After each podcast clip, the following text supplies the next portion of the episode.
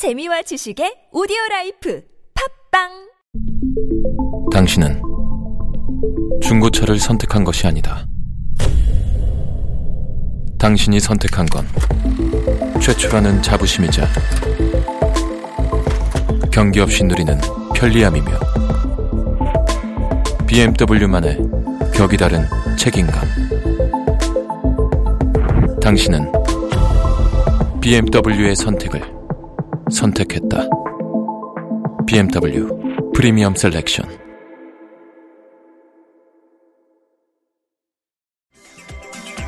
고등어 구이냐 경유차냐 미세먼지의 주범을 찾는다고 여기저기 들쑤시던 정부가 오늘 드디어 미세먼지 특별 대책을 발표했습니다. 과연 미세먼지를 잡을 수 있을까요? 서울환경운동연합 이세걸 사무처장과 지금 바로 짚어봅니다.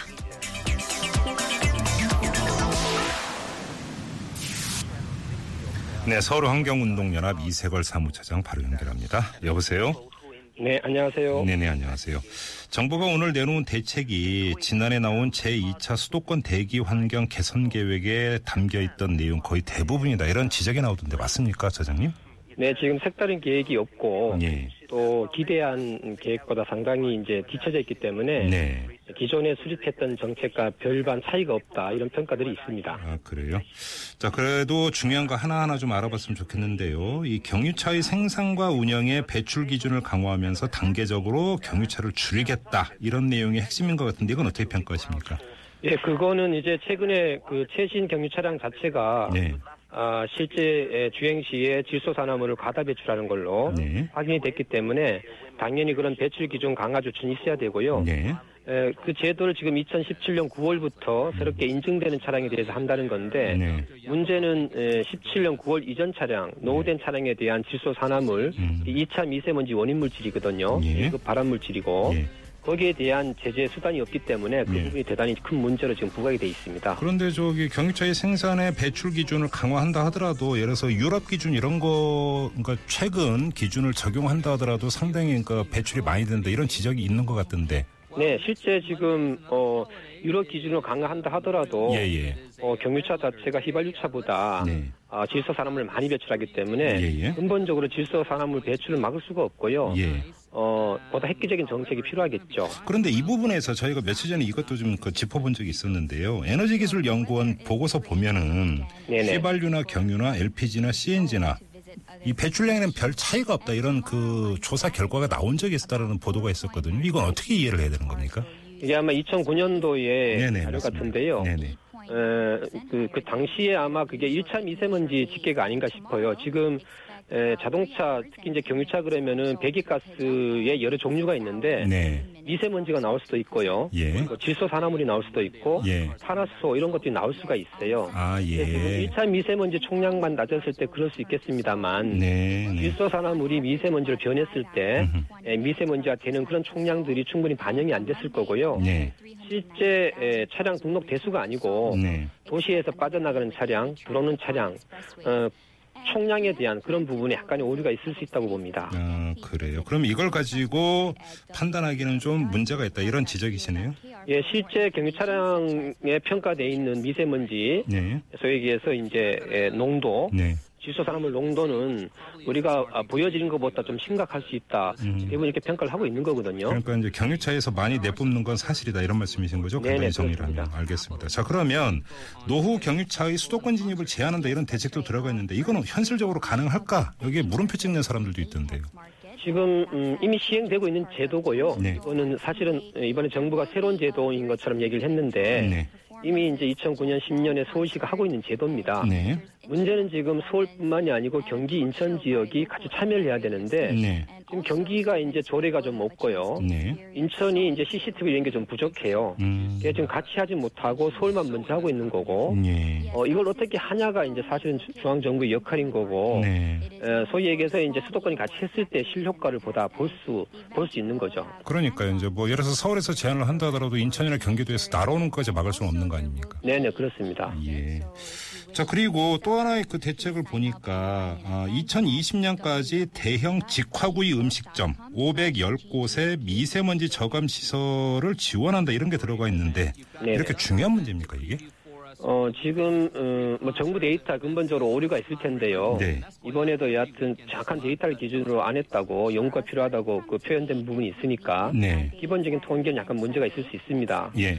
근데 이제 기존 자료를 가지고 보면은 어, 고기 생선구이, 네. 찜질방 삼겹살, 뭐 숯과 뭐 이런 거 있잖아요. 네. 생물성 연수라고 표현을 하는데 네. 한 12, 13%가 거기에서 발생한다 이렇게 돼 있어요. 미세먼지에 예, 예, 그렇습니다. 그래서 지금 중요한 거는 예. 일상 생활 속에서 벌어지는 일들이기 때문에 고기를 구워 먹- 먹는 문제는 네. 아무래도 영향이 있을 거고요. 네. 어, 관리가 필요하겠죠. 어, 어, 충분히 관리를 또 해야 아니 뭐 이거 저감 시설 뭔가 뭐 더서 조금이라도 줄인다면 그걸 누가 반대하겠습니까만은 예, 근데 예. 중요한 문제는 본말인데 많은 사람들은 공장 굴뚝에서 나오는 게 더 많지 않느냐 이것부터 어떻게 좀 해야 되는 것 아니냐 이런 지적을 하던데요. 네네, 맞습니다. 전체 미세먼지 총량이 예. 예, 공장, 특히 이제 제조업 이 부분에서 발생을 하고 있고 예. 지금 발생원별로 약간의 차이가 있는데 네.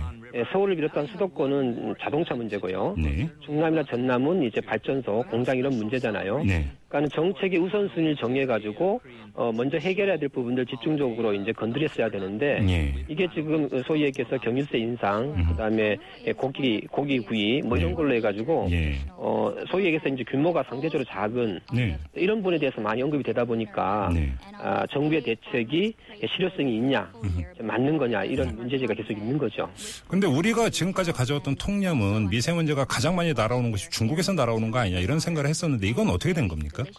지금 뭐 어, 그 대부분의 이제 통계가 30에서 50% 중국의 네. 영향이고 예. 특히 고농도시는 이제 60에서 80%까지 영향이 있다 이렇게 돼 있는 거거든요. 예, 예. 어, 틀린 얘기는 아니고요. 네. 지금 뭐 봄철에 항사라든가 겨울철에 스모그 네. 여러 가지 이제 불어올 때 네. 중국의 오염원들을 달고 오기 때문에 예, 국내의 오염원이 이제 있으면 더 심해지는 거죠. 아. 그만큼 이제 예, 국내뿐만이 아니고 국외에 대한 관심도 필요한 거고요. 예. 또 지원도 필요합니다. 적극적으로 해줘야 되는 것도 있을 거고요. 그래 여기서 참 이게 어려운 문제인데요. 이게 질문이 성립이 되는지조차가 좀 의문인데 저 중국에서 날아오는 미세먼지에 대한 대책을 우리 정부 차원에서 수립할 수 있는 겁니까? 어떻게 봐야 되는 겁니까? 그러니까 이제 에, 여러 가지 방법이 있는데 예. 에, 민간에서 하는 거는 주로 이제 중국의 사막화 지역에 가가지고 네네 뭐 나무 심고 이런 예. 거좀 하고 있죠. 예. 그래서 오염원들이 날라오지 않게 네. 사전 예방 차원에 하는 것들이 있고요. 네. 지금 정부가 하는 거는 중국 주요 도시하고 교류를 통해 가지고 예. 방어 기술 지원, 그러니까는 미세먼지를 줄일 수 있는 기술 지원 이런 거를 많이 좀 교류를 하고 있고요. 예. 그리고 기본적으로 어, 발생원이 어디서부터 어떻게 오는지에 대한 공동 조사, 그러니까 정보 교류 이런 것들 위주로 지금 어, 좀 하고 있는 것 같습니다. 음, 그러니까 미세먼지가 중국에서 날아오는데 중국이 어느 지역에서 집중적으로 날아오는지 이런 기초 조사도 아직 안 돼 있다 이런 네, 얘기인가요? 그렇습니다.